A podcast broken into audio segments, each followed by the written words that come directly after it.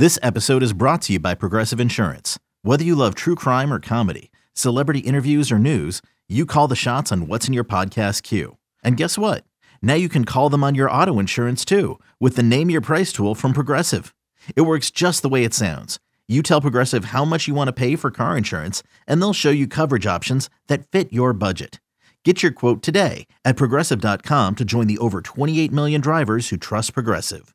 Progressive Casualty Insurance Company and Affiliates. Price and coverage match limited by state law.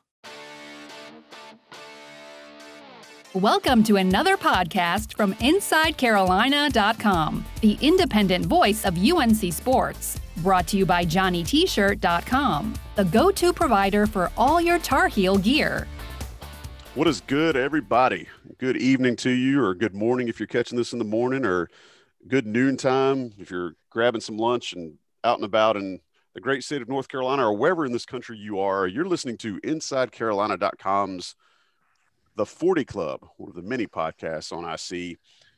And we are thrilled, thrilled to have two of Thrillington's only, uh, the brothers Barth tonight. Joining me, as always, the man with the plan, uh, the venerable Thomas Ashley, Esquire.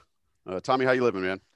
I'm doing well, man. We were talking off air about the fishing tournament that's going on this week. It's Yeah. kind of tough to be sitting sitting at home and not down there, but uh, maybe one day. We'll, we'll talk that- about that a little bit later in this show. We might have a hookup one day, Joey. Know, knowing the boys at the Big Rock are catching marlin over over five bills that are getting them uh, eight hundred twenty six thousand dollars worth of change. That's not a bad life if you can get it. But Tommy, what do you say we kick this show off? You like that? Yeah, you stole it, but I like it. See what I see what I did there?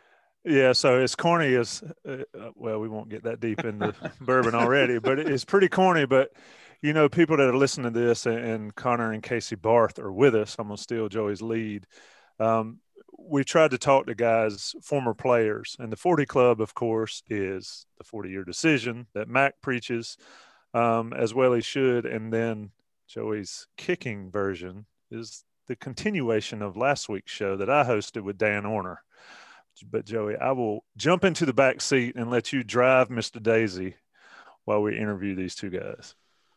And you know, to be honest, I've I I wouldn't feel like I was doing my job if I didn't do some research. So, joining us, I will introduce the elder Connor Thomas first, and the younger Casey Daniels second.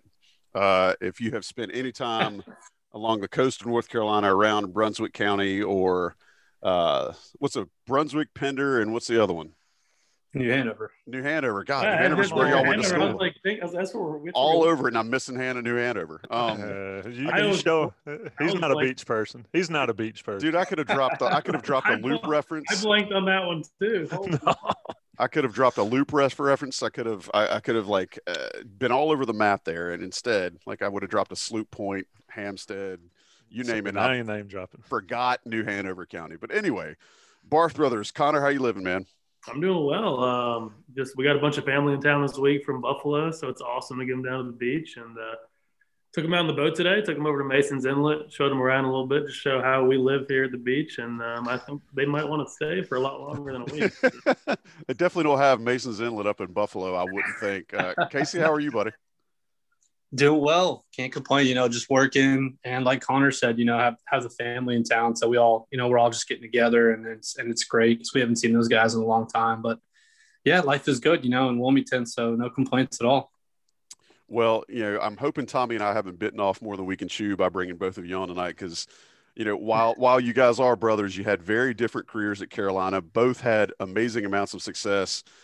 I won't start the fight of who has more records or who has more meaningful kicks. We'll get to that a little bit later. But uh, I, can, I think the first thing I want to ask both of you is, was there? And I'll start with Connor again, being the oldest. Casey, I'm sure you're used to this by now, but Connor, when did you know you were going to come to Carolina? Honestly, probably going into my, I guess, probably going into my senior year of high school. Um, it's funny, it kind of goes back to Casey, but Coach Bill Dooley coached my brother's JV football team, which is crazy. I don't know if y'all Small knew that. world. No, I didn't know that. He coached Casey's JV football team, which is just that's just the best thing ever. I mean, I, you know how intense that the most Dooley. intense For a ever. JV squad, that's amazing. Like, stepping over guys, stepping over guys' chests. You know, just the old. but um, his so his son actually was my holder um, in high school, which is pretty cool. Sean Dooley. Um, but then yeah, I worked. I obviously go back to Dan Orner. Uh, I started working with him my probably my sophomore year of high school, and he kind of always put it in my head like, you know, go to your in-state school. Coach Dooley was like, go to your in-state school, and a lot of people just said, hey, you should, you know, stay in state and play locally so you can, your family can be close. And my dad's a big Notre Dame guy. He went to Notre Dame, so my dad's Notre Dame grad. So that was a school he was pushing, and um, unfortunately, they did not want to scholarship someone in my class. Um, hmm. but at the end of the day, I think it was going to be between it was going to be between Ohio State and Carolina, and Mike Nugent was going to be a senior, so I would have had to redshirt. And then Coach Bunting told me that I could come in and start as a freshman. So I think that kind of made the decision pretty easy for me. I didn't want to redshirt. I wanted to come in immediately and and play football. Um, and so that kind of was the that that was kind of the final straw there, knowing I could come in and play immediately. That's strong, and uh, you know I love the Dooley connection. I love the, I love the, and to bring it back to our episode that we did with Dan Orner, Dan Orner, who also coached um, Ruffer. I can't remember the kid's first name, uh, but was also a Groza candidate and has worked extensively with you guys. I mean, it's, I guess the kicking world is maybe as incestuous. I don't know. Casey, when did when did you decide you wanted to be a Tar Heel, and and did you always know you wanted to follow Connor, or did you kind of have your own process? How did that work? Yeah, it's a good question, you know, because for me, I think, you know, I didn't really have it in my head, you know, that I wanted to go to Carolina. You know, I think for me, just kind of seeing Connor and, and, and kind of what he did was so was so big just with my development and kicking in general. But, you know, it, you know, like he said, our dad went to Notre Dame. You know, we weren't we weren't really raised as Carolina fans, so it wasn't it wasn't quite as like you know you you got to go here. Um, and, and funny story though with the Bill Dooley thing, it was great because you know being a freshman in high school, right? And I tell my dad, you know, who our coach is, and he goes, "What? It's Bill Dooley?" and I'm just like, "Yeah, who is this guy?" You know, and he's just like, he's like one of the best coaches ever, man. Come on. And so it was just, it was, it was great, and just having that experience. But it, it was funny because my um, one of my top schools was the Air Force Academy, and I was, wow. I was, I mean, very close to going there. Um, and then Carolina just kind of kept an eye on me you know, kind of see how I did. And, and it just kind of worked out to where, you know, I wanted to kind of stay in state and Carolina seemed like a good fit. Um, you know, there was a possible, you know, position open at kicker that I could compete for. And so it just kind of made sense, I think, for me. And, and it just worked out. You know, I was, I was lucky enough for it to work out. I have, to, I have to chime in here. I know the, the real reason he did not go to Air Force is because I was on the visit with him. He went into the dorm room, and one of the guys was like, "Don't, don't come here, man. Casey, Dude, I swear, we're we in that? the dorm room, Casey, and the guy was like making, you know, you got to make your bed at Air, you know, you got to make your bed perfect at Air Force. And I think right. he was just like, don't. Come. It was, you know, it was it was great. You know, you you get the official visit, and it was a cool place, and you and you go into the dorm room, and I and I meet a few of the guys, and they're just like, don't come here, man, don't do it. Like, all right. I mean, what kind of a recruiting? Who's recruiting here? That's terrible. I don't. Worst pitch athletes. ever. I don't think it was athletes. I think it was just kind of cadets, and they're just like, "Yeah, it's brutal, man." Save yourself. we had, um, in fact, the local high school here. I'm in Johnston County, so Clayton had a kid. Actually, Coach Fowler's son went to Air Force um, back probably around that same time, and then um, a kid last year went out there. So I wonder is he getting that same treatment? I guess he probably is. Um, but yeah, college is supposed to be fun, and that's a that's a rough transition. Let me ask you something something we asked Dan Orner, and it's and the reason I had the connection with Orner um, is because he's teaching one of my buddies, my college roommates. Um, son is a is in high school, and he's working with him, and he may have reached out to you guys too. We can talk about that later. But anyway, I ask him about being recruited as a kicker. And Connor, I'll start with you just to, you know, how does that work? Uh, uh I mean, you always hear, you know, Mack Brown prioritizes special teams, so he's going to scholarship somebody, um, but not every school does. Um, tell me a little bit about each of your recruiting processes, not, you know, how you determine where you go to school, but when you start getting noticed um, and how that figures out. Does everybody offer a scholarship? Do, do they not? Uh, I mean, and how does that play into your thinking there?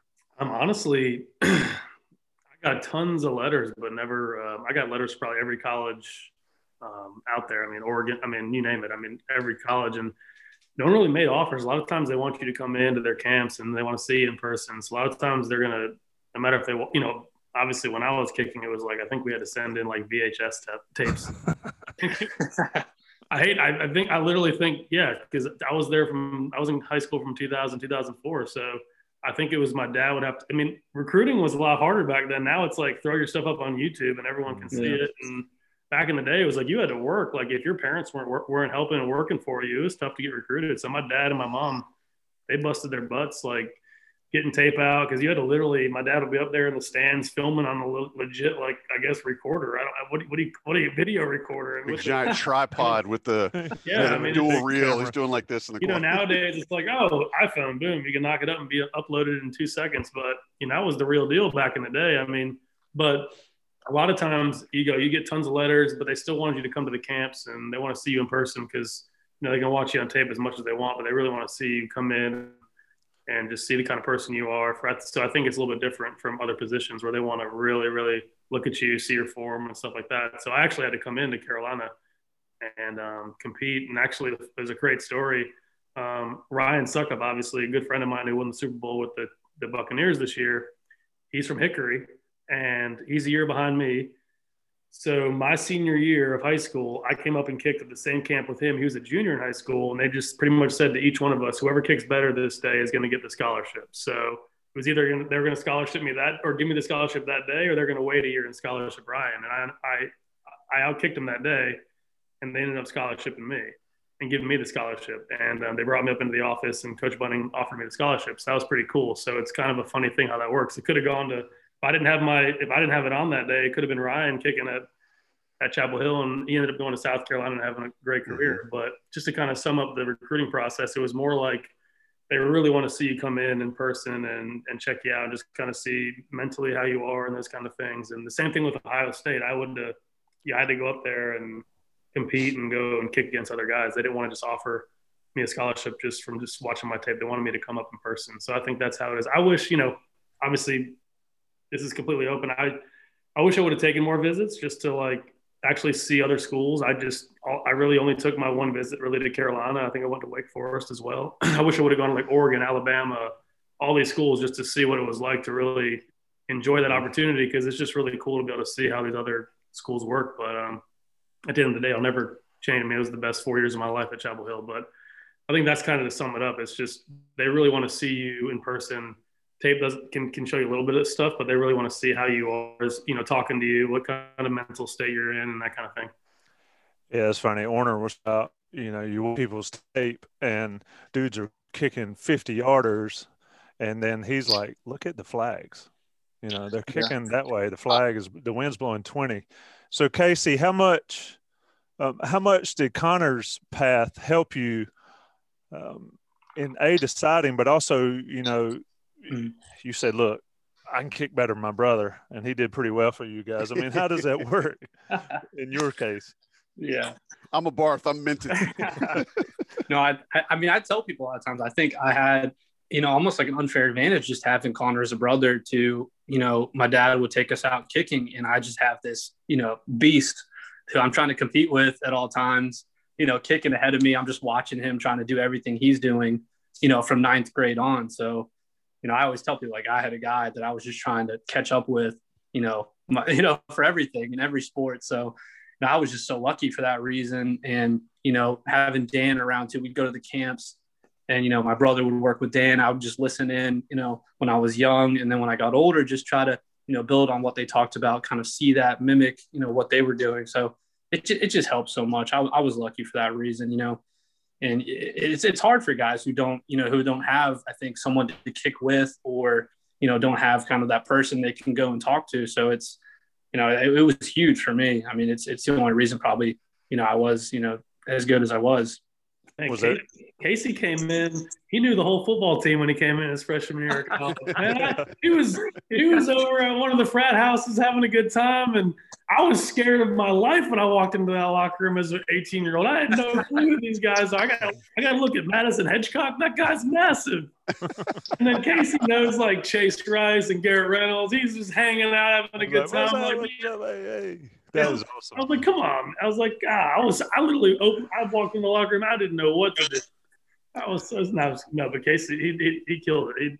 He, he broke all the, he, he's the leading scorer, I think, in UNC history, I think. Yeah, we'll get to the records. We'll, we'll, we'll discuss them. But Casey, with their expect, and this is kind of a corny question, but I, I have, uh, you know, I've got one going to Carolina this fall. I've got one that's a rising junior. Um, was there competition with your older brother, or or was it pressure to do what your older brother did? I mean, as a yeah. teenager coming up, how was that? You know, it's it's funny. It really, I really never felt like I had to, you know, live up to to that standard or kind of, you know, be better than Connor. I mean, you know, my brother's always been great about, you know, he's never, you know, telling me, hey, you need to, you know, need to be better than me. My my dad, my mom, they were never. I mean, you know, we we took a lot of visits, you know, to different schools, and my dad would always tell me, you know, hey, you know, you can go wherever you want. You know, don't feel like you have to go to Carolina. Don't feel like you have to, you know, be better than Connor or beat or beat Connor. And it, and I think that really helped me in my college years. Just I never really kind of had that in my head to where I had to be better than him or you know be better than a certain person. I was just kind of let me let me just do my thing and we'll see how it goes and end up and end up going all right. so I, I got to ask. I mean, and I know I appreciate the perspective of being the second brother there because I'm I'm an oldest of two kids. So I, it's good to hear what the young you know what the younger thought. I want to ask you guys about about your experience with, with coaching staffs. You know, uh, Connor mentioned being brought in under Coach Bunting. Uh, Casey, you obviously obviously came after the change to Coach Davis. Mm-hmm. Uh, I'm assuming you guys are still probably still probably communicate with both of those coaches. But uh, Connor, I'll go to you first. What was it like? Uh, uh, what was the difference in your experience with with Coach uh, Bunting and then Coach Davis. And then Casey, obviously, I'd love to hear your, your thoughts about Coach Davis as well and kind of what you saw from being a youngster watching your brother.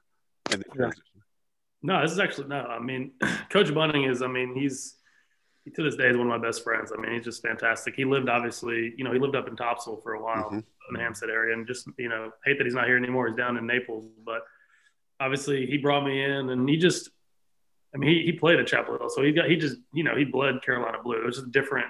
Yeah. It was just it just it was different. You know, he he truly cared about the university, and he just wanted he wanted the best for each one of us and that kind of thing. And I think I love that because he just taught me so much as a person. I mean, he's he's brought me he's taught me just I wouldn't be where I am today outside of football without Coach Bunting. I mean, he taught me so many things. He didn't really he obviously he stressed so much about football, but he also he was really big about you know, off the field stuff. And, you know, like you said, the whole, you know, you're only playing football, you know, football only lasts for so long. And he was very, very big about that. And I think the difference between him and, and then you got Coach Davis, who obviously now that I've played, you know, I played 10 years in the NFL, you know, Coach Davis ran it. It was a strictly, it was an, and it was an NFL program. I mean, that's just the way it was. It was just completely different, just very, a lot more cutthroat and just, you know, it was just no nonsense, and that's what it was. And I think with Coach Bunting, he had a little more slack with guys, and you know, uh, you know, you know, I don't know if he was able to hire the. I think he might have hiring wise. You know, I don't know the kind of leeway he had with hiring coaches and things like that. But I mean, there's just the difference. You know, you got a coach who was played at Carolina and bled the colors his entire life, and then you got a coach like Coach Davis who obviously has an NFL background who ran it strictly like an NFL program. I mean, I think he was. I think he was putting like things in guys' lockers, like, "Hey, you're gone." like wow.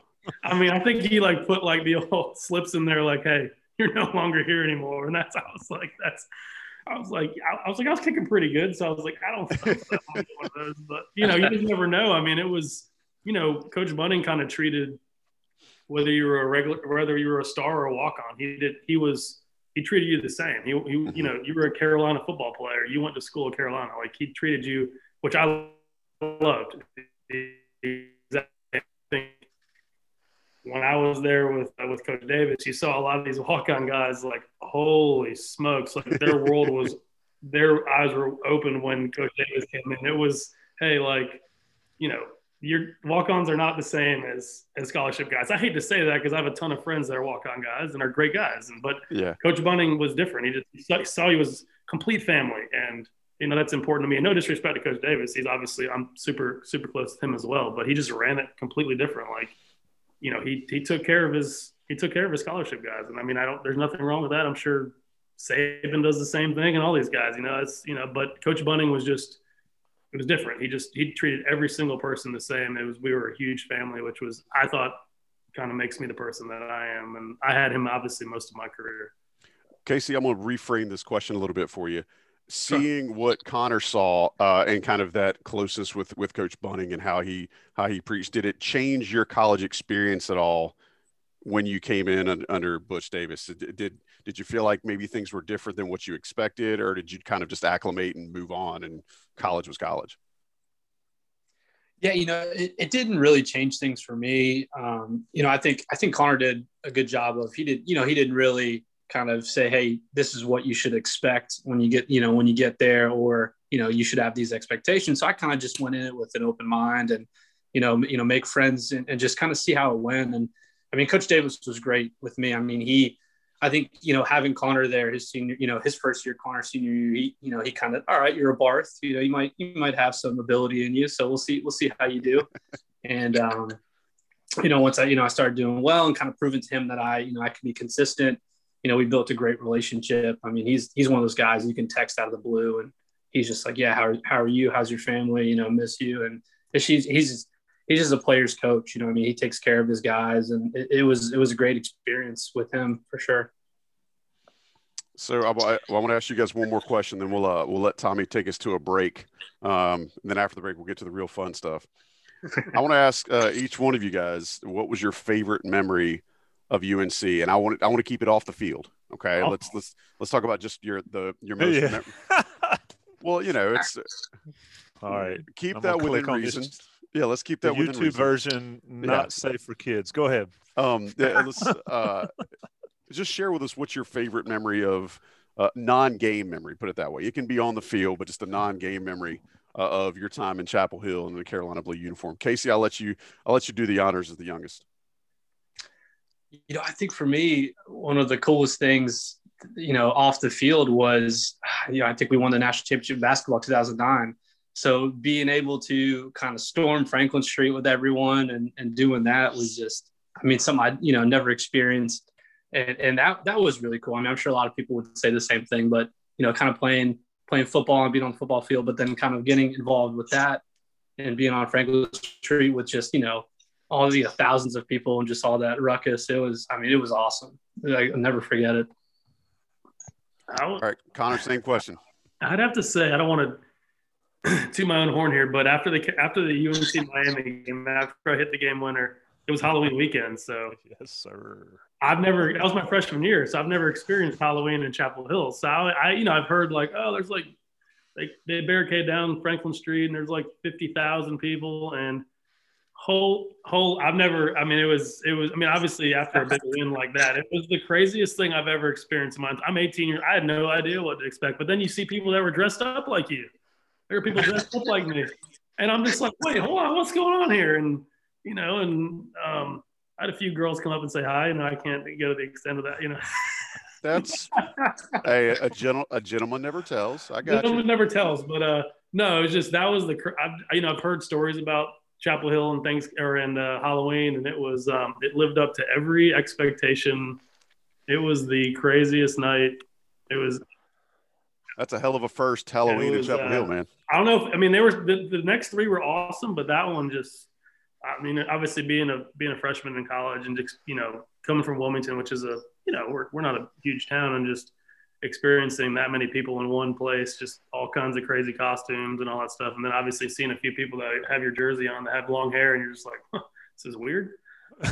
um, and then you forget you're like, oh, we had a we had a we had a big win the night before, so that was you know, so you're like, oh, okay, I get it now. That's that's pretty cool.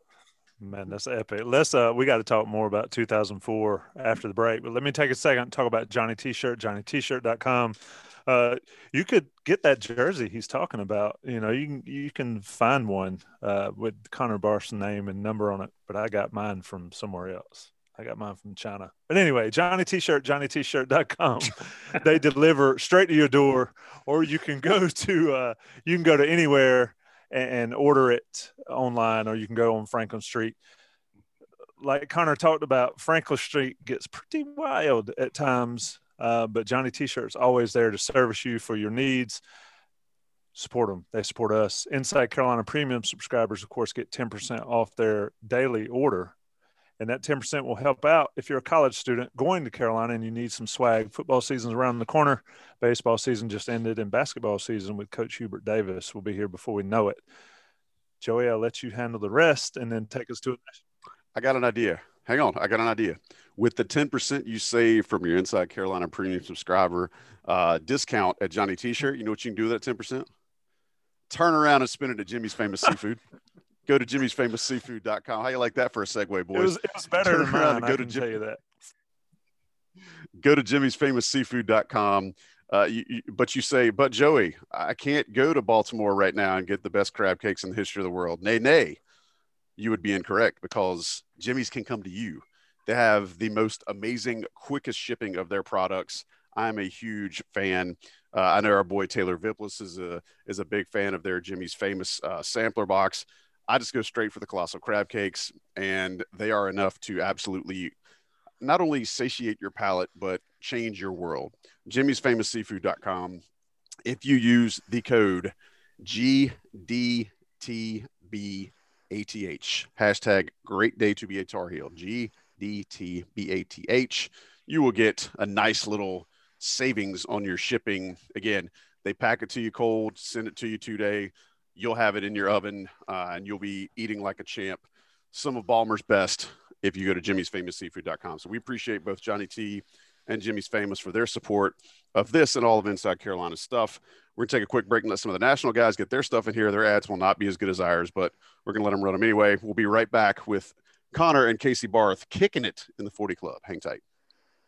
I'm Sandra, and I'm just the professional your small business was looking for. But you didn't hire me because you didn't use LinkedIn jobs. LinkedIn has professionals you can't find anywhere else, including those who aren't actively looking for a new job but might be open to the perfect role, like me.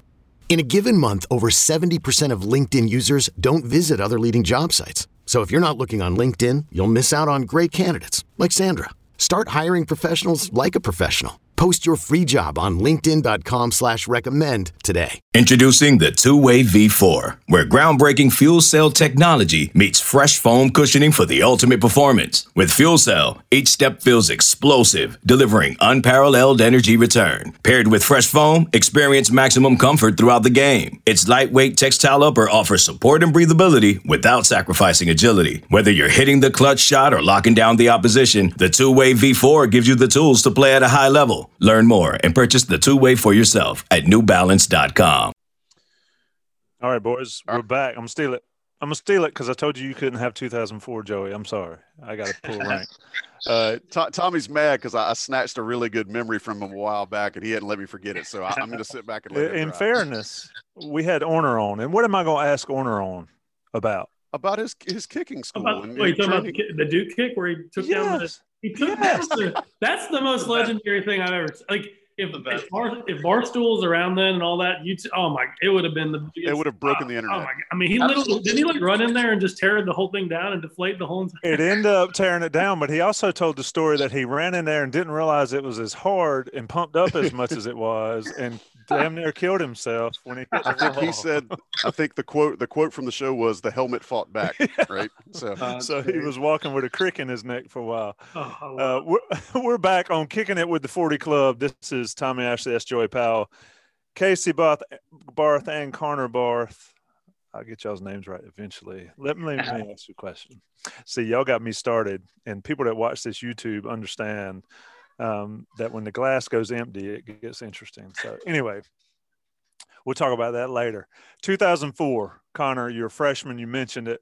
Let me set the stage for you. This is from the stands. All right. We're at the game. There was a lot of Miami people in that stadium. they were loud too. Like they were feeling themselves. and a lot of people have had problems with Miami folks, but I've never had a problem with them. And they were sitting all around us. And they were your traditional big dookie chain Miami guys. And it stayed close. And Chad Scott was going nuts and Durant was going nuts. And I walked across the aisle and I was like, you know, Carolina could win this, right? And they're like, no, no, it's not going to happen. It's not going to happen. and then it happens. You're like, they, they're setting up for your field goal. So I'm sitting down. I run down the, the thing and stand on the fence. Right. You know, when you used to be able to go down there, that's Yeah. one bad thing about the turf. You can't get close. and we're standing there, and of course we're screaming at him, we're laughing, and uh, I still worked for Inside Carolina at the time, but I was a fan that night, and we're screaming like y'all about to lose Carolina and all this stuff, and the Miami guys are talking junk. You kick it, I literally almost had to hurdle Devin Hester because he's the one that almost got a piece of it. And then watch the goalpost come down and all that stuff. Dude gets tased trying to take the goalpost out of the stands. Fantastic. I didn't know that. It, it was uh it was Whoa, whoa, whoa, wait! You didn't know that a dude got tased while the while people were tearing down the That's goalposts? terrible. Why would they do that? epic. Guys Look, are trying to have a good time, man. they A told the lot guy happened in that I, melee that I night. was right there, right? So the goalpost comes down. I'm too old to be out there at the time. It almost hits us. They tear it apart. Dudes are trying to carry it out. The policeman told the guy to drop it. And multiple my- times. my history is just, you know, do what they say and we'll figure it out later. Dude didn't do what they said. And they threatened to tase him and bad things happen. But anyway, let's go back to leading up to that. Orner said, and this is one of the coolest things that Orner talked about when he was on our podcast. He said he wanted to be like a New York firefighter. He wanted to run to the action and he wanted his kickers to run to the action. Where is the mindset of a freshman kicker coming down? Because y'all had a rough season. I mean, you got waxed the week before, and and now you're about to set up to kick a, a field goal, I believe, to beat number four Miami. I think they were number four at the time. Yeah, I think so. T- tell me what's going through your head. Honestly, I'm gonna be honest, not a lot. You're just kind of you're just kind of in the moment as a freshman. You're just you're just like you know. Well, first off, you guys are all standing around the hedges. If I would have missed it, God knows, I, I wouldn't even been let out of there.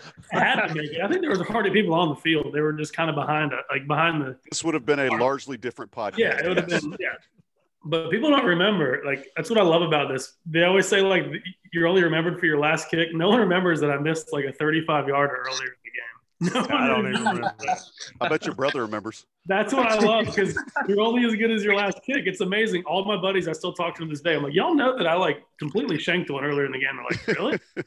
I I don't remember that. Chacos. Chacos was down here the other night for dinner with Casey and I and uh, Rockwell's, and I was like, you know, I like, I absolutely hooked one left. He's like, I had no idea, and that's the best part. So like, um, so I, you know, I was actually a little, you know, I really, really said this, but I was actually a little nervous because you know I, I kind of had a tough, I did not have a good kick in the beginning of the game, so I was like, you know what, I really got to just work on my mechanics here and just take a deep breath and just trust in, you know, Casey and I always talk, just trust like it's, just think it's like practice. Go out there and just, you've done this a million times. It's 42 yards. It's not a long kick. I always say kicking's super easy. Just put it between those two, those two posts.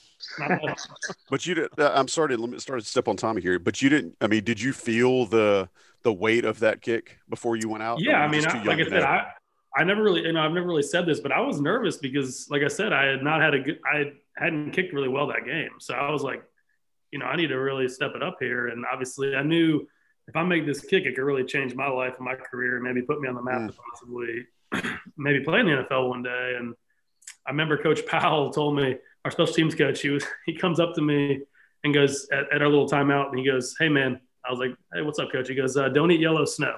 and I'm just had no no clue what I had no clue what he was talking about. I don't even think I didn't register. I don't even think it registered to me until after I made the kick. And after the game, he's like, "Ha, it worked."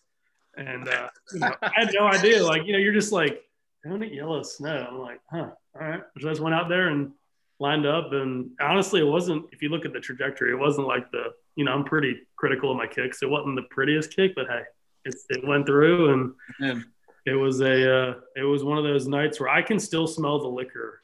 I can still smell it from two. I, from That's 2000 that's I can that's still Tommy. smell That's just Tommy. like That's not. it's coming through. I can That's still awesome. smell like just the atmosphere on the field. Like after it was, it, I can still. It's like it's really like it feels like yesterday. Obviously, it's been a long time, but I can still just. That was one of the. Uh, that was a crazy night, and um, like I said, it would. And like I said, there was already guys. I think there was already fans pretty much on the field. It was pretty much I better make the kick, or I don't know what.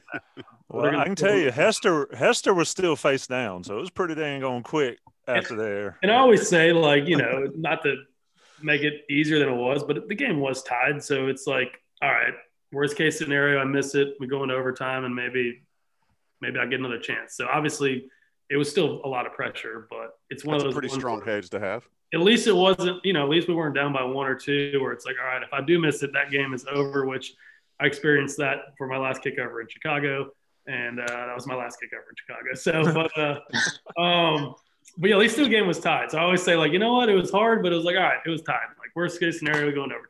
Man, I was. So are you thinking of? So serious question: Are you thinking about it? It's tied. If I screw this up, we're still got overtime. Yeah, I mean, you got you just I just try to keep it as lighthearted as possible. Um, you know, they're always like, "Oh, you're from the beach, surfer mentality," and I'm just like, no, it's just like at the end of the day, I had Greg Warren snapping, who what snapped what 14, 15 years in the NFL. He's still snapping for the Steelers. Yeah, right, he's today. still snapping. Like, um, and then Jared Hall obviously was a phenomenal holder for me, so I knew like they were going to get it there, and they were going to do a great job getting everything set up for me. And my whole thing was just make sure I we just you know it's we just executed. We did, and it was a yeah. So I mean, like it, I, it was in the back of back of my mind, like, hey, we're tied. So worst case scenario, maybe I get a chance if I do miss it that I can redeem myself. But I was able to knock it through that time, which was important to me, and obviously completely changed my life for forever because I think that was the kick that really put um, myself on the map uh, for my career that I had down the road. Mm, Yeah, I got to get. I've got a picture that our photographer, uh, I believe Jim Hawkins took at the time. I still got to get that signed by you one day. Um, it's a pretty epic picture. Casey, you're not you're not getting away uh, on it. So flash forward six years. Um, speaking of smell, smelling the liquor, you probably smelled it from all the bottles that came. He probably had a flying on the bottle stuck in his ear hole after that game. the old uh, keep your helmet on game. Do not take your helmet off on any occasion. Tell me about the end of the Tennessee game. I, I mean, Music City Bowl. We had TJ Yates on some time ago. Well, I, so if, if you hadn't if you hadn't heard, I, I just did a uh, just did a throwback about that game with uh, Shaun Draughn and uh, Mike Ingersoll and Greg Barnes. And I will say, Casey, Mike Ingersoll made the comment during that episode. He said, "We had Casey Barth. You know, a lot of teams talk, a lot of teams talk about not wanting to, not leaving it up to your kicker." He said, "We as a team Yep. absolutely wanted to leave it up to our kicker because we had that much confidence in him." So he set you up really nicely. Nah, he's too kind. No, I mean that that game that game was insane. You know, I think everyone can remember just how nuts it was the way it ended.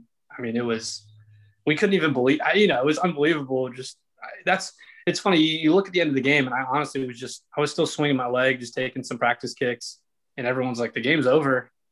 I, I, don't know. I was just kind of like, maybe I don't know. Maybe it's not. Maybe they'll call. I was like, I just want to be ready, no matter what. And of course, they're like, actually, we're going to bring you back out for a field goal. But I was just like, all right, well, let's do this. And, um, you know, just kind of went out there and, and just like Connor said, I mean, you just, you can't overthink it. I mean, you just got to make good contact on the ball. I mean, it's not a long kick. I think that game tying one was like a 35, 37 yarder. So it wasn't, you know, you just, just got to trust yourself and just have a smooth swing. And, you know, it ended up, ended up going in and tie the game. And it was just a surreal feeling.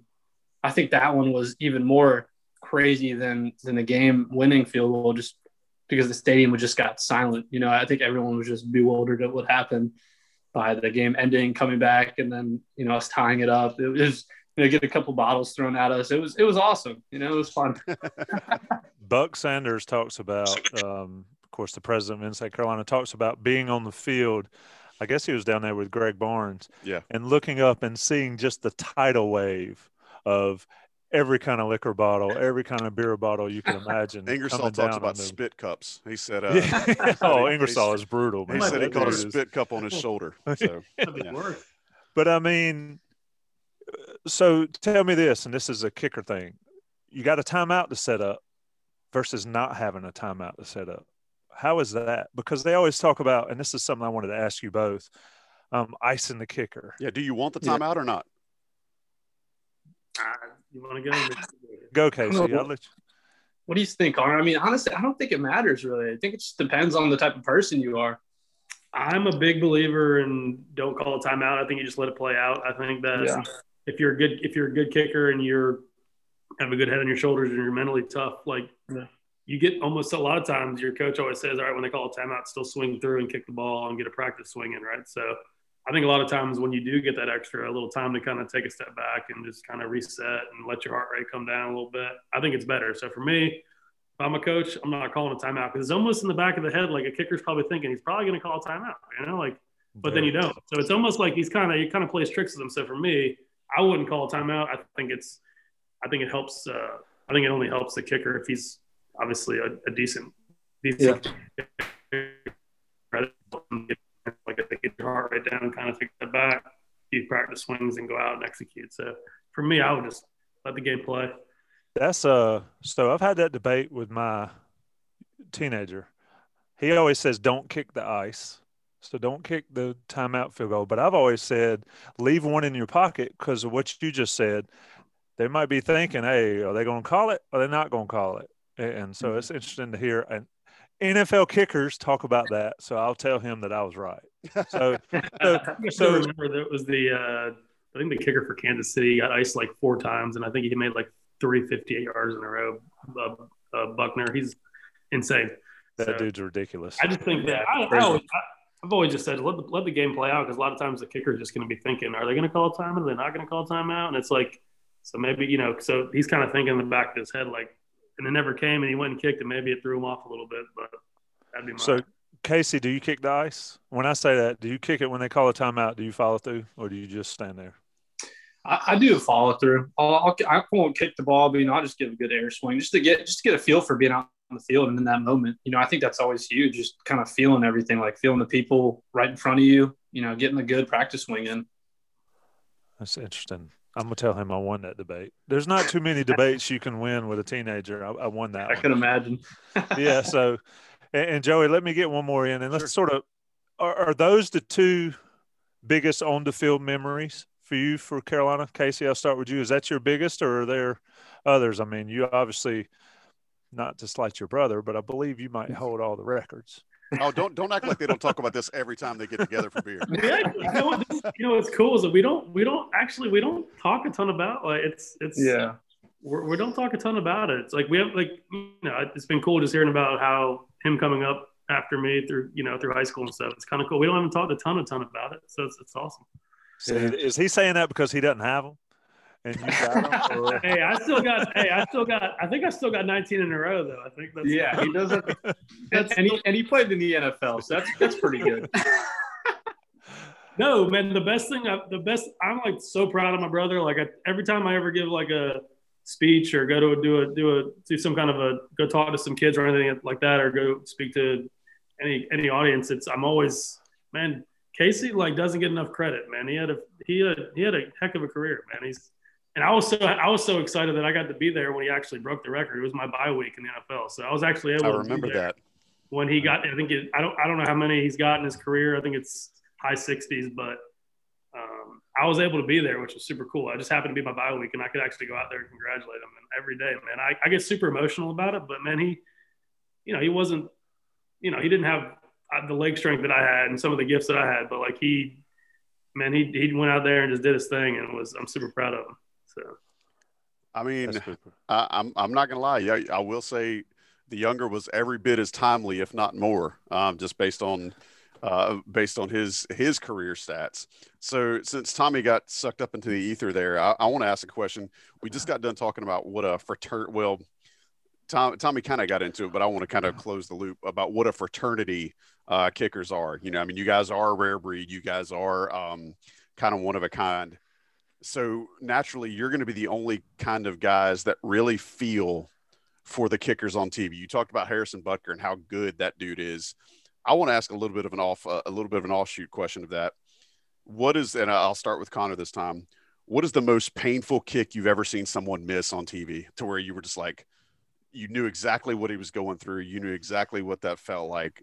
You know, what's the most painful kick you've seen someone else miss, and and, and what were your thoughts when it happened?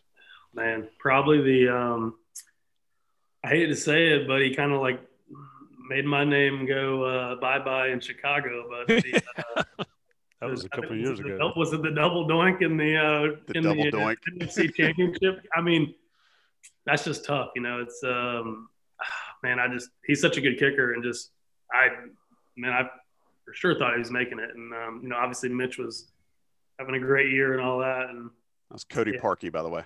I, yeah, he's a, he's a good buddy of mine. I mean, I saw him at a wedding a couple years ago before right before COVID, and uh, you know he's back in Cleveland having a great career, and so that was a tough one. I mean, obviously because I was pulling, you know, I'm still I'm you know fresh off being out of Chicago, still Yeah. pulling for a lot of the guys. Mitch is on the team and stuff like that. So I was just like, man, they're gonna, you know, this is awesome. They're gonna make a run. They're gonna they're gonna get into the Super Bowl and all that, and that that happened. So that was probably the tough. I mean, I just.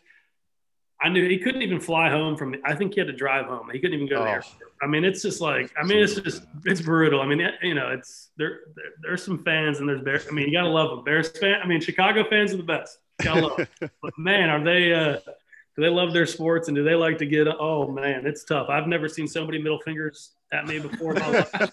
um, but yeah, when I saw that, I was just like, that guy is not even gonna be able to walk out of the stadium. I mean, Yeah. the barstool videos. Yeah. It's the uh, the scapegoating of kickers is. Uh, I was like, you know what? I was like, Cody, I appreciate it. No one even knows my name anymore in Chicago, and I Connor can actually finally go back to a Yeah. Cubs game if he I wants can to. go back to a Cubs game. No one know, and the people are like, oh, you know, you weren't that bad because you know, it's like, so it's like, hey, Cody, man, thank you. You're still, he's still a good buddy of mine. He's still killing it in the NFL, and super props to him for coming back and continuing to kick butt. But uh, oh, that was, ooh, that was a tough miss. Casey, same question. What's uh, you know, I, I know you one time did a um, you, you had a pretty good interview for I think it was it may have been the Wilmington Star, but about um about uh, was it Blair Walsh's miss for the Vikings a few years back? But uh, what was what would have been your most painful uh, missed kick that you've seen? You know, either either as a player or as a spectator. Yeah, you know, I, I think back to one. I think one of the kicks that really kind of, you know, real I felt it a whole lot was uh, against Florida State when Dustin Hopkins missed the game winner to to beat us. I mean, Yeah. that that game was just crazy, right? I hit a few field goals and they marched down and and he just just pushed it right.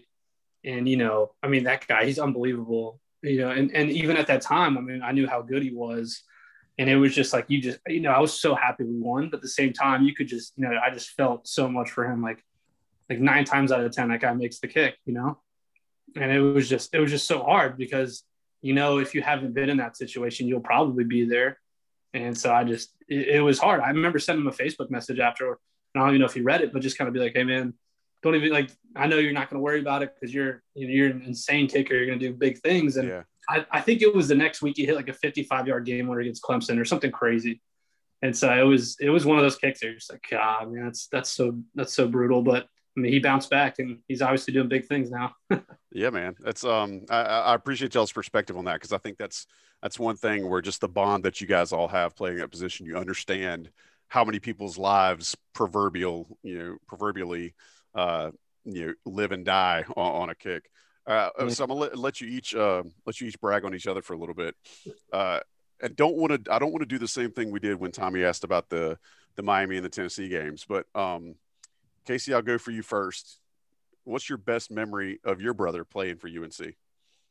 it's a tough one. I mean, there was there were so many cool moments. I think just kind of I think for me, just overall, just being able to to be there and going down on the field and kind of like sharing the, those moments with him, just in a college stadium, I think was so cool. I mean, you know, you're we're two kids growing up playing every sport, and Connor was always good at like every sport, you know, and I think just kind of you know understanding what that felt like being down on the field with him and and just seeing how how good he was and and just you know uh, that's my older brother like that's pretty cool you know so i mean i think just honestly just being being at games with him and be able to kind of tell people that's my brother you know it was just the coolest feeling We're still film, we're still figuring out our golf game. We haven't quite figured. We we each haven't figured. that's Figure never out. going to happen for me Connor, Connor, you kind of you kind of tapped into it a little bit a second ago, but talked about bragging on Casey so much, so I'll give you some space to do that a little more. Um, I think for me, it's not even really about any kicks he made. It was the fact that he wasn't really guaranteed a scholarship coming in. He, he had to kind of earn his way, and he had to beat out. I think it was Jay Wooten, who was was a pretty good kicker. Ended up kicking down in South Carolina. I mean, he had to come in and he had to prove himself. I mean, Coach Davis wasn't like, you know, he kind of said there's going to be a scholarship for you, but Casey had to pretty much win. The, if he didn't, if Casey didn't win the starting job, he probably wasn't going to ever get a scholarship. And um, so for me, it was just to see how much work he put in and never gave up and kept fighting and uh, finally won that starting job and actually see him go out there and be the starting kicker after me. And, and it's just, it was one of the most uh, special things. I wish I could have been there. Obviously, I was playing in the NFL, but um, just to know when I got the call just saying that he was getting the starting job was pretty, pretty amazing. So it wasn't any kick. It was just uh, how hard he fought and just the kind of the, you know, that's a lot of pressure. I mean, it's pretty much like, you know, Coach Coach Davis doesn't want to say it. He's like, hey man, if you don't get the starting job, you're pretty much not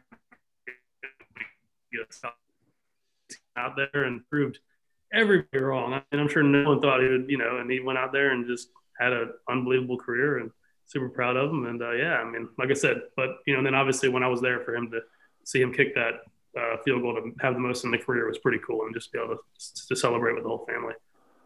So, uh, we'll get into something a little bit, and I know we'll drag you guys. I, I could talk forever. I freely admit, and I know the people listening or watching this could could listen and watch forever. but let's talk about transitioning from, I mean, high school to college is you know it's pretty clear jump. What's the difference from college to the NFL?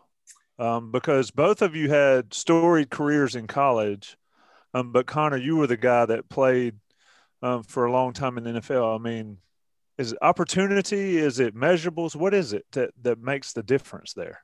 I'm gonna be honest. a lot of it is just um, a lot of it's timing and luck.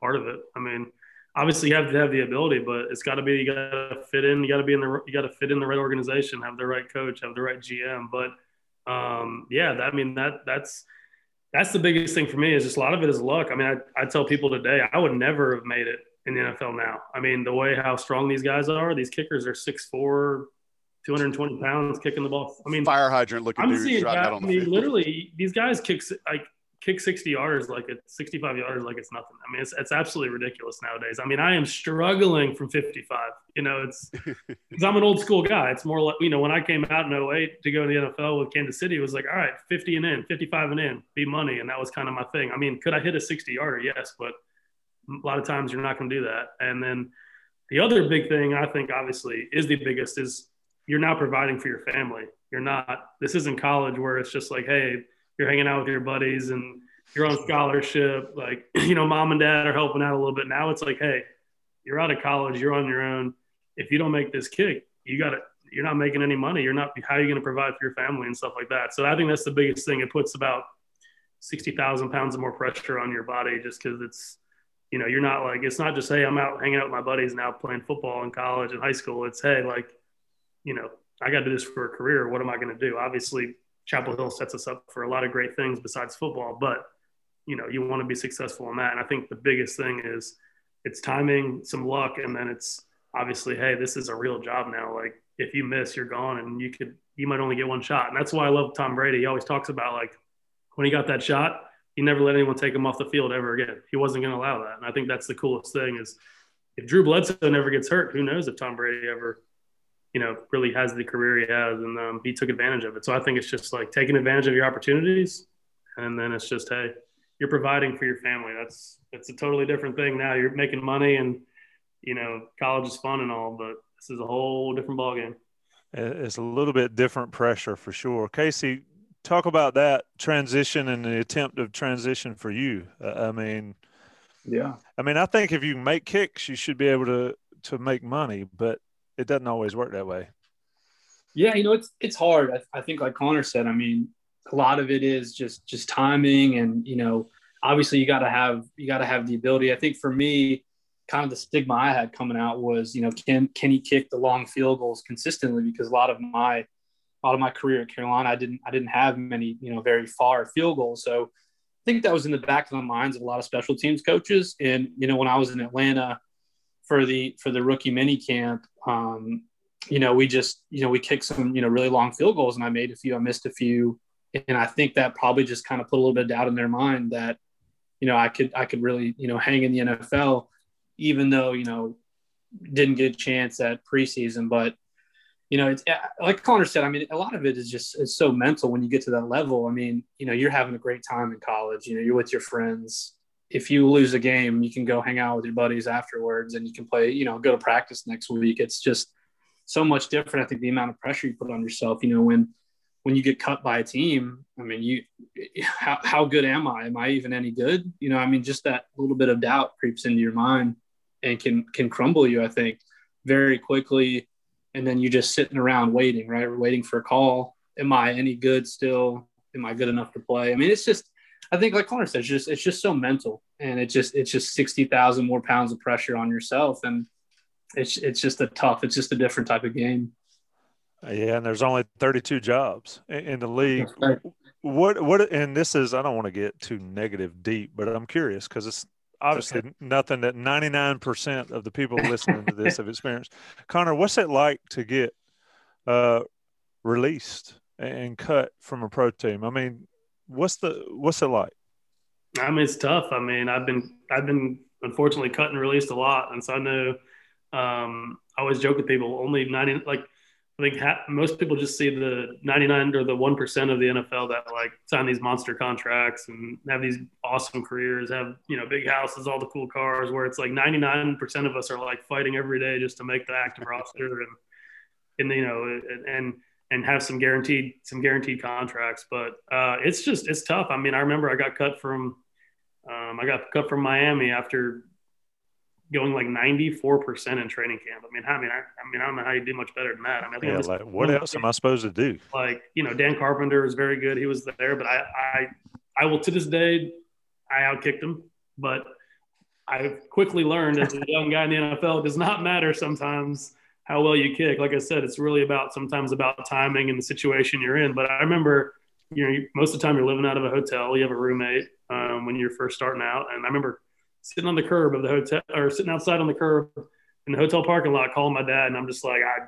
I just I'm I don't know if I can do this anymore. I just don't understand what's going on. I just kicked 94% and I'm getting sent home for I mean I just don't understand it and he just you know that's, that's why you have parents. I mean and, and they you know picked me up and kept going but it's tough you know like Casey like what Casey said it just puts a lot of doubt in your mind you know are you good enough and it's just like what do I have to do? Go 100% every day to be to get a to get a spot in this in the NFL? And obviously, pretty much, honestly, as a young guy, as a rookie, you pretty much do. I mean, you really don't have much room for error, and um, and Casey can attest to that with Atlanta. I mean, it's almost like you got to be perfect. Um, and I was darn near perfect in that camp, and but you know, you just got to keep plugging away, and you talk to your agent, and realize that hey kick well here, it should open up other doors there. And obviously it did. Tampa saw some, you know, obviously Tampa saw some ability that I had. And I think that same year I ended up kicking 350 yarders in one game against Miami, which was pretty cool. So I got him back. So yeah. But as, as you know, Bill Parcells, Bill, I think Bill Parcells was, I think, kind of helping out down there in Miami at the time. And he did bring me aside and he was like, man, you know what? You, you know, it, it's not going to work out here, but you do remind me of a guy named Adam Vinatieri who's kicking in the league. And I was like, oh, that's pretty cool. So that kind of gave me some encouragement and was like, all right, well, if he's going to compare me to him, that guy's obviously the best ever. I mean, ever to ever kick. I mean, he's the goat. And um, so that was pretty cool. Gave me some, you know, gave me a little bit of hope that you know I can kick in this league. And um, yeah, so Tampa saw some potential, and you know, my agent just look as, as a Bucks fan, yeah, he's a Tampa left, fan. After you left, after you left, Tampa has not had a kicker worth of crap until Succop and Pinion showed up this year, who happened to don't be me, you know don't give me don't, oh man, I, don't get me started on Tampa. Oh man, Woo, that was my Super Bowl. We can uh we can um we can have that discussion offline a little bit later because I yeah I'd, I'd, love to hear some of those. Oh man, that is uh so uh, I mean and and what you guys both were talking about, what gets me about watching, and this is, I'm not a huge pro sports fan. I mean, I watch it, and obviously we pay attention to Carolina Panthers and whatever, but to hear fans say, you know, you suck, or, you know, you missed a kick, you suck, you threw an interception, you suck. I'm like, these dudes are like the best top 32 guys in the world doing this. I mean, suck is relative, I guess. But you you, you mentioned. I want to go to their job and say, "Hey, man, you suck." Yeah, you know, you you broke a pen, you misspelled a word, you suck, teacher, you know, or something like that. But can't do that. that yeah. pack, pack your stuff. You're out of here after the bell. Yeah, really, you're fired, man. You missed a you, you missed an assignment. You're out. So, so let me ask you both this, and I'll turn it over to Joey uh, and get out of the way. Tougher kick, 32 yarder with some crosswind or a 55 yarder straight on? Connor first. So like so no wind with the 55 yarder? No wind. Oh man, if it's that, if it's a, but it's not on turf. You're on grass. You're on grass. Well, if you're in Soldier Field, good luck for anything. That's concrete. yeah, good luck. It's like kicking out of the, at Wrightsville Beach right here. It looks great on TV, but it's just straight sand. Don't ever let them fool you. they should go to field turf. Come on, Soldier Field. Come on, Bears. Like painted dirt. Yeah. Yeah. yeah, it's painted green. It looks great. Sorry, I got tracked there, but uh, no, I think I hate so right to right to left um, right to left wind is like my nemesis for a kicker. Like as, as a right-footed kicker, I can't hit the ball straight for my life. So 32 yarder with a right to left crosswind, I would I hate that kick. I would rather kick a 55 yarder all day long straight on, all day long. Casey, what's I up? had like oh, all day long. Yeah, not even a, not even a contest. I, I, think I'd have to take the shorter one to be honest with you. You know, I'll, I'll, take the bread butter, a little bit of wind. You know, you just gotta you just gotta knock it through. I, love, I love you makes it sound so simple. Play the wind, knock it through. See the ball up and down and around in a circle. When they moved that extra point back, man, I had a lot of those 33 yards in Soldier Field with those crosswinds, those extra points. And I'm like, can we just stop scoring so much on the kick anymore? Go for two. Can I Go for two, man. Field goals that are can I actually kick these that are actually worth three points, not just one? Because this is this is tough. That kind of changed the game, didn't it? The moving it back. Well, Bill Parcells, he uh, kicked himself in the butt for that one because it cost him, I think, early on when he first. he was like one of the big proprietors for like changing it to that, and I think I think his kicker missed a couple early on, but no, that was that was a game changer. It used to be like walk out, like it's just it's just it's like clockwork. You just you don't even maybe yeah. Just, but now it's like you know if you get an interception or if the defense gets an interception and scores really quick, I mean, holy moly, you're back, you're on there with no warm ups and you got to kick a 33 yarder. I mean, that's you gotta makes you think a little more. It's it's it's different. Yeah. It's definitely changed. It's it's no longer like an easy just. It's not a gimme anymore. That's for sure. Uh, but it, when they were the old way, it was just like, what's the point? Just I throw, not missed, I, throw a point up there. I was, I think, nine, eight, eight years straight without missing in the NFL until the. Um, I never missed one until they changed it. Oh, Joey, I was going to let you go. Hold on, I got one question based off that. Connor, how many extra points you miss in college? Um, Man, you, do you have the stat in front of you? I do. Dude. That's such a loaded question. And these are twenty. These are twenty yard extra I missed, I missed. I know. I missed one my freshman year against Virginia, and I missed one my senior year against James Madison. Man, you're an ass for that, Tommy. 103 for 109, according to this. No, was I really? It said, and I, I, assume this is accurate. And you charging him with blocks too? Or blocks his I, misses Oh, you blocks. know what? Okay, you know, you so what blocks do count oh, against me. Oh, I had that's right. I had, yep. I had two blocked against me at Notre Dame. Yeah, that's right.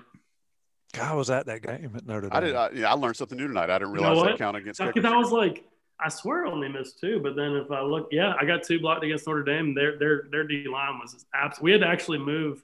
Usually, you're a seven. You're about seven and a foot in college from like this, you know, from your snapper, and and then in the NFL you're eight yards. We actually had to try to move it back to eight yards just to give us just a little bit more room wow. because that was the uh, that was the Joe Daly Hakeem Nicks show, wasn't it? Their D line was blowing us up for some reason. I think we had some injuries on the offensive line, and I think they just we uh, also had a rough. was that the roughing the snapper call? No, no, no. That was later. That was that was Okay. But yeah, because I was like, I didn't miss, I missed that many. I could. well, I'm looking at the stats, and it could be wrong, but it's got to change that. Three, yeah, one change that stat, man. I think we got we got to file an appeal. We got to change that rule, man. Because I had like I remember I had like 38 straight under 40 in the NFL, and then the guy from Oakland blocked one, and I'm like, you gotta be kidding me. That's how my that's how my.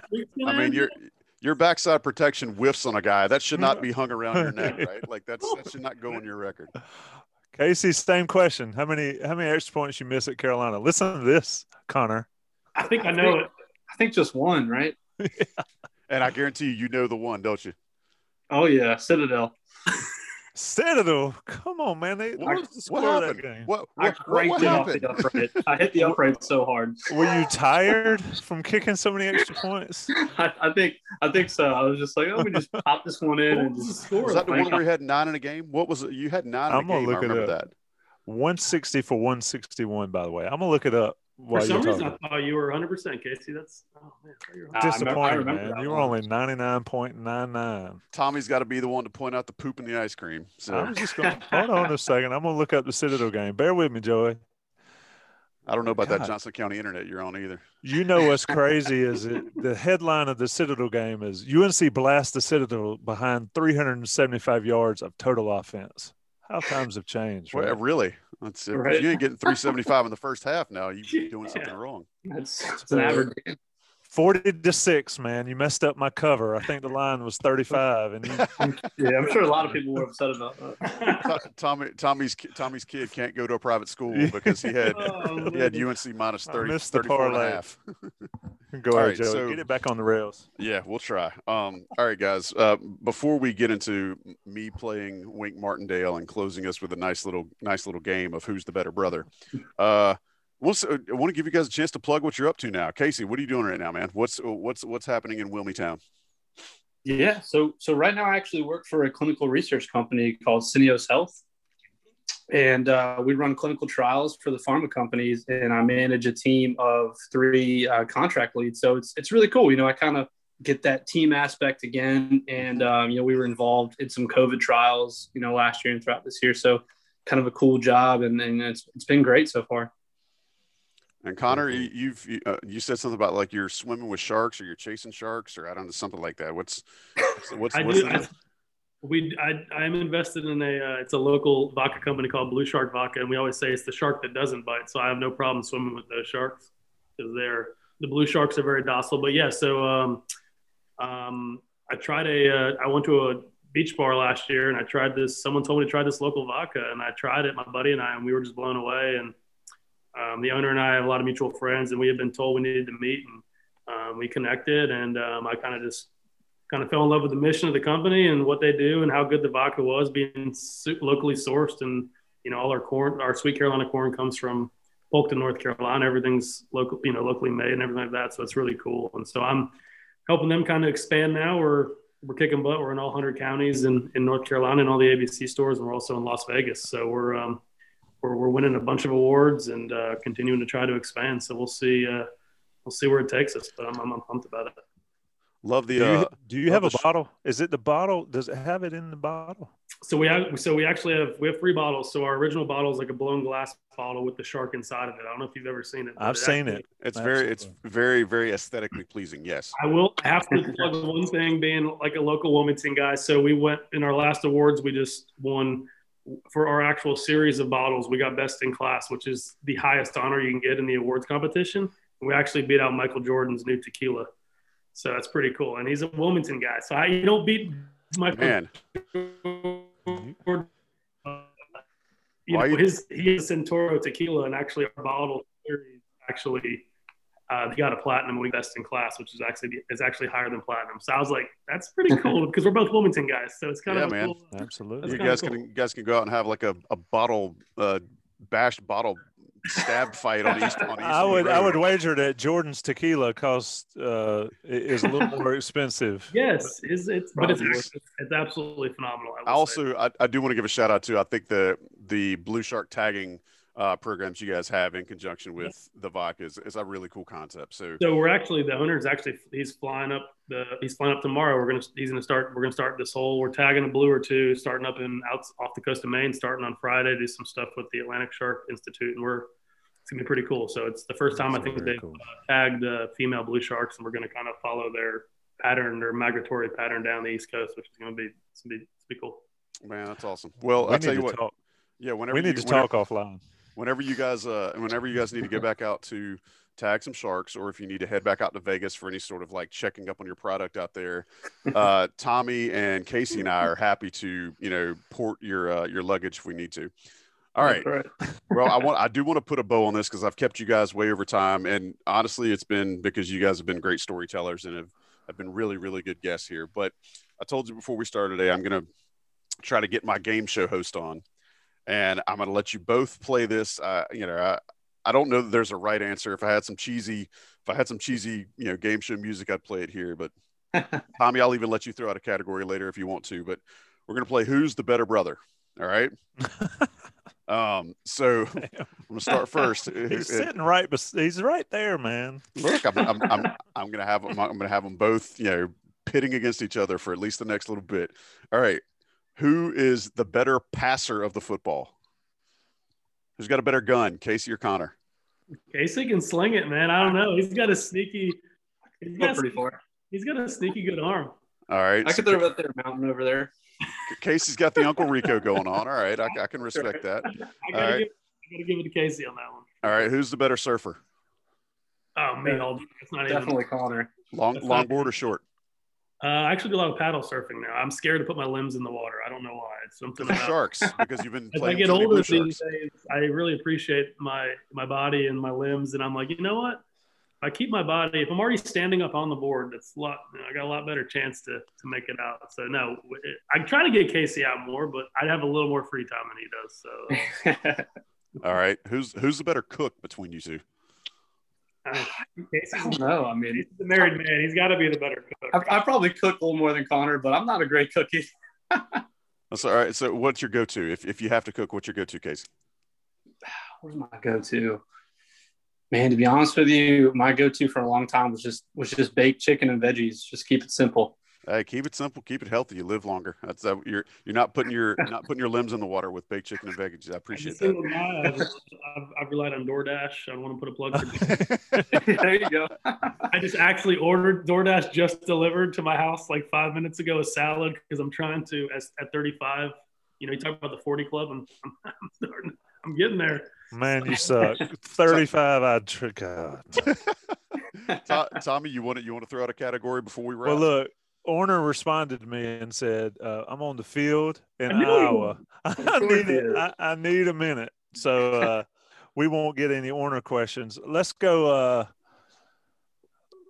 let's go. Best uh, best kicker. Who's the better kicker? Connor, hundred percent, I mean, uh, and he knows it. hey, listen, I will say from like a God given ability, maybe I have a little more of that, but like, hey, from like a just taking what he's got and he's working with what he's got, man. Casey, man, he, I don't know. I can't say enough, man. He, he kicked he kicked my butt and broke all my records. I don't know. It sounds like Casey has to be the better kicker, right? Because he, he broke all my records. So. All right. Well, that's that's a strong way to wrap it with some brotherly love. Pardon the pun. I will ask you guys. Um, last last question. This is a good one to go out on. Uh, what do you guys think about Mack Brown being back in Chapel Hill, and how do you think that that's going to play? Casey, I'll go to you first. Uh, I think just excitement is the first word that comes to mind. You know, just kind of even just hearing him speak. You know, you just you just feel that energy and, and feel like you know the the program is just back and that culture, that winning culture is just back. So it's it's super exciting. Any uh, any?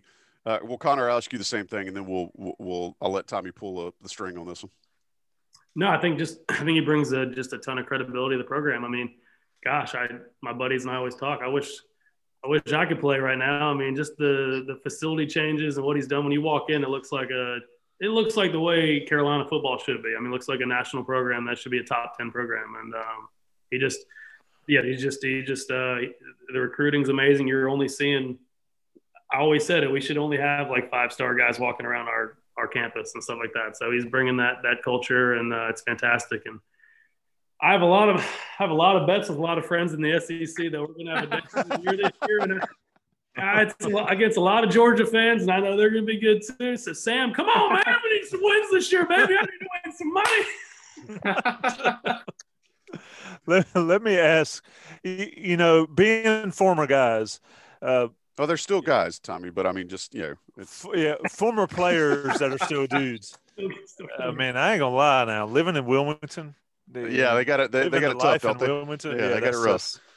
Uh, do you need a roommate, brother? Uh, so let me let me ask, how is it to know what you went through? And I'm trying to get serious for a minute. It's tough. I don't do it often, but I'll start with you, Connor. Knowing what you went through at Carolina, I mean, it was. You guys had some great memories, but you also had some rough memories. What was that like? And then eh, looking now and, seeing where they are now. You you mentioned wishing you could play now. I, I mean, uh, everybody has their life stories, and they all build Um, it's all a building block to what currently is. But just sort of, just sort of tell us to wrap your portion of this on being a Carolina guy, being a part of some good times, some rough times, and seeing where this program is now. I mean, where are you at? I mean, you've seen the highs, you've seen the lows. Yeah, I mean, it's uh, it was definitely tough. I mean, you know, we come into my my freshman year. I mean, we we work our butts. I mean, we're you know, it's football twenty four seven. Obviously, we're in the classroom as well. But like, I always remember. I'll, what was the, there was a pasta place on Franklin Street. I can't remember. Franklin Street Pizza and Pasta. Yeah, it's, that's the easiest thing. I don't know why. Look, I'm, I'm a fat guy. You're not you're, you're not going to get any pasta questions past the fat kid. So, this will ne- I'll never get this out of my head, and I just I I can't. It, it just it it makes me so upset because you know we weren't obviously we're not we weren't very good when I was you know we weren't great when I was there. Um, we did have some we had some good wins, but like it'd always be like October, and you just I would be sitting there eating, and I'd hear just these students be like, "Oh man, it's almost basketball season." I was like, forget you, man. I don't even want to. Sitting right here, guys. I was like, you got to be. I'm just every time. I'm just like, and then you know, we'd be playing a game during the game, and like obviously this is when you could still kind of walk around the edges, and you know you could yeah. still walk down there, and you would be like a timeout or something. You're just like, why is the stadium cheering right now? And it's because the basketball team's walking in, and it's just, I just can't, I can't stand it. You know what I love right now? No one cares about basketball. They just care about football, and it's the most amazing thing I've ever. It's just, I just, I'm sorry, but like I don't hate the basketball team, but God, it feels good to know we're a football school again. Let's go, baby. Casey, you were there. Uh, there was a little bit of transition when you were at Carolina. Uh, oh, I mean, yeah. walk us through that process and then what you see it as now. Because let me tell you, when Carolina, Buck Sanders and I, we did a podcast after Carolina lost to East Carolina. I guess it's been four years ago now. And uh, got throttled by East Carolina. Yes. I mean, yeah, they got waxed. Yes. Yep. And the stands for that. It was, it was skull was, dragging. I was, yes. I was dating an East Carolina girl. It was, it was rough.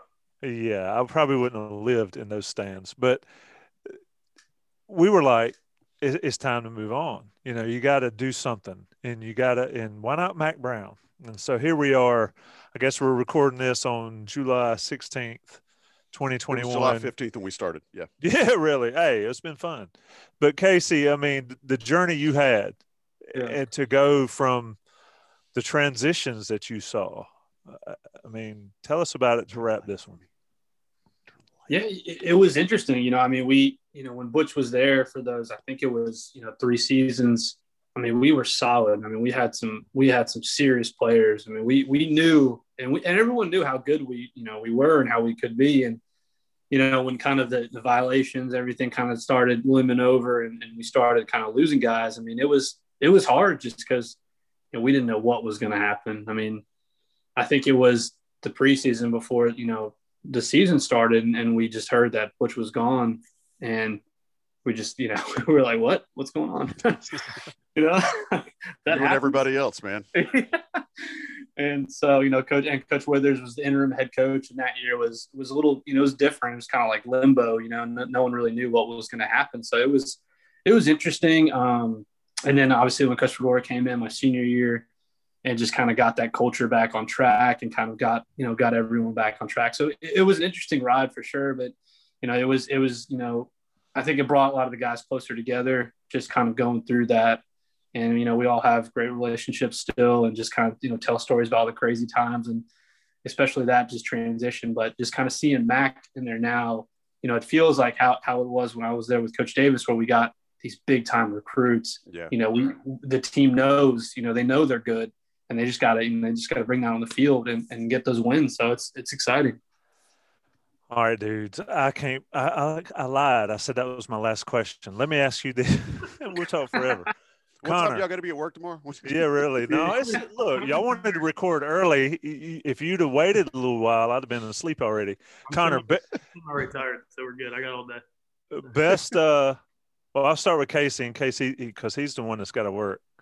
Casey, best player you ever played with, ever. Period. I, I got to give it to my boy Jonathan Cooper, my roommate from Wilmington. I mean, he's one of the most athletic, uh, most smartest, just best players I've ever seen, and I think I'll ever see. And he just he just had a rough bout with injuries in the NFL, but I mean, he's the real deal. We did the uh, so we did 2010 reunion, and we should have had you on there, but we had uh, Coop and, and a bunch of those guys, and he's the one that I always it's injuries, and we talked about luck and timing and all that stuff. He's one that dude was a monster, yeah, unbelievable. I mean, he'd be outrunning Gio yeah. to lead the blocking, and it's like it never worked out for him because he could not catch a break. It, it's yeah. crazy how that does. Connor, best player ever. Uh, college or pros? Either. Well, you can do both. All right, so co- so college, honestly, um, so like from like you don't have to say Chacos. It's okay. You don't have to see. You... I didn't say. I didn't say oldest ever. Man, I don't know for some reason, but I know he didn't play a long time. But Darius Bowman, y'all remember Darius? Oh yeah, that guy was athletic probably, freak. Are you? I mean, holy! I'm, I mean, it's just his athletic ability was just. I mean, it was insane. So I would probably say from from, from college that, and then the NFL. Man, that's so tough. I played with so many amazing, amazing players and athletes. Um, I'd have to probably say, I hate to say it, but I mean Peyton Manning when I played in Denver. Just, I mean, I hadn't played on a team yet with that kind of leadership and stuff. And there's a reason why he is who he is. I mean, the guy was always the first one to practice. The, I mean, it's, you know, it kind of sounds cliche, but he was just, he pretty much ran everything. I mean, you know, Coach Fox kind of was back there and, and, and Peyton ran practice. I mean, just to see the kind of person he is and just to watch him. And he was just super cool. I got there in November that year and he didn't even know me. And he came up to me after practice. He's like, Hey man, you don't have anywhere to go for Thanksgiving, man, you're welcome at our house. So that's just, you know, that's cool to me. And that's just what a leader does. And um, for him, so just, and obviously first ballot Hall of Famer. And so I'd have to say Peyton for sure. That's pretty cool. I, I don't think people realize, and you mentioned Peyton, you mentioned Tom Brady earlier. Um, we, we've talked about Michael Jordan. I don't think people realize just what it takes to do what these folks do to be the best ever. And it, but the leadership is by far um, the main thing. All right, Joey has some interesting questions. I got some. Casey, uh, biggest misconception about kickers? Because Dan said that when he got to Carolina, they were jacked because they did all the stuff. And he said, you know, they had the most jacked specialist group of any college out there. What's the biggest misconception about a kicker? Uh, you know, I, I think personally the biggest mis- misconception is that kickers aren't athletic. I mean, every kicker I know is like can play every sport and is so good at every sport. Like Connor won't tell you, but Connor can literally play any sport and he's so good at it. It makes me so mad. And uh, is he a tra- is he one of those tryhards out there? He's still on the beach, like oh, oh, land ball and, and, spike balling and killing people. Oh, yeah. My recent pickup oh, yeah. in my recent sport is pickleball. Oh yeah and um, I'm I plan to be sponsored eventually. So I am going to get good because I can play that into my 40s and 50s, and I plan on. I'm going to take. I'm taking the nation by storm in pickleball. All right. I talked. We talked to Michael Brooker, you know, basketball player, and he was uh, on the shelf because he blew a knee playing pickleball. So you need to watch. watch out. Connor, same question, and, and then we'll let you guys get out of here. What's the biggest misconception? Because I think, to be honest with you, if I look back, we've always thought everybody thinks kickers are different and they're weird or, or they're surfer dudes. and you might have started that. Uh, you might have helped with that. Is it a misconception or is it is it reality? No, I, I, Casey kind of took. You know, obviously, I think is being athletic. I think we're actually very, actually very athletic. You know, Coach Connors actually used me in some videos towards the end of my career after when he barely talked to me when I was first he's our strength. He's our strength coach, Bob. He was a strength coach. Just for if people don't know, he was our strength coach. He he did not like kickers when I was there, but all of a sudden he's like, "Hey man, can you come run these ladder drills for us so I can get this on tape?" And I'm like, "What what changed, coach?" you know who I am, right? Okay. I think, uh, no, I think it's you know, the misconception is that you know we kind of are on our we're kind of we're kind of on our own. You know, we're not. You know, it's not because we don't want to be part of the team, which we are. It's just we're kind of with the punters and the snappers. We're just not involved as much. So I think people just kind of see us as these weirdos that are just over there. Like who wants Like they're like, who decided when they were growing up they wanted to be a kicker, quarterback, or a, what? Because because kickers are awesome, and you know what? The misconceptions we have. We are the most mentally strong position group ever. Come on, no one wants to be us when it's time when it's game time. Everyone wants to be us in practice because we do take a knee and we play golf. Okay, we do that. Hundred percent say when I was in the NFL at Tampa, I spent a lot of times at Starbucks because I didn't have to go to all those meetings, and I'm glad I never had to go to those meetings. I would go. I would go meet some meet some ladies at Starbucks during the three hour position meetings. That's what I did. It comes out. I'm going to be honest with you. That's what I did. But you know what?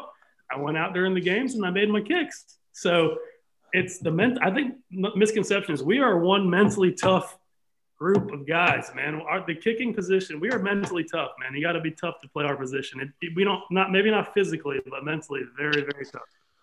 Well, we That's will. If nothing I got else, a TikTok. I got a Starbucks TikTok. I need to send you. I need to get your number. I'll send it to you. Yeah, I like to keep I like to keep things light, man. I, that's, that's I am. Like This is a great joking. one. Then I promise you'll laugh. I ain't even joking. I literally I've spent so many hours in Starbucks. It was it's hilarious. It's so great. It's so I've, great. I've uh, I- I'm absolutely floored now that we now we're we're swapping TikTok videos, and uh, I will say that you guys have proven, if nothing else, that the old Adam Sandler uh, lonely kicker bit is is probably a bit tired and probably a bit played. So, uh, an hour and a half in, I will say it's been worth it because we had double the guests. So I guess it's worth it to have double the length of the pod. But you guys have been amazing. We appreciate y'all being so honest and spending so much time with us. Um, Casey had to eject. I appreciate him sticking around. Um, but I'm thankful. Oh, we just got Connor. We can keep Oh going. man, let's bro. go. Let's have some fun. Let's get Yeah, really. really Let's, start- uh, you want me to start talking trash now about Casey? I'm scared. um, but we appreciate you guys uh, and Man, appreciate Casey rode your coattails forever, man. Don't lie. wow. hey, listen, I will to this day say that, man. Every time I get a chance to praise Casey, man, he's man, he's that's my brother, and I I wouldn't have wanted to. I would love to have just done. I would not want to come behind me and kick him.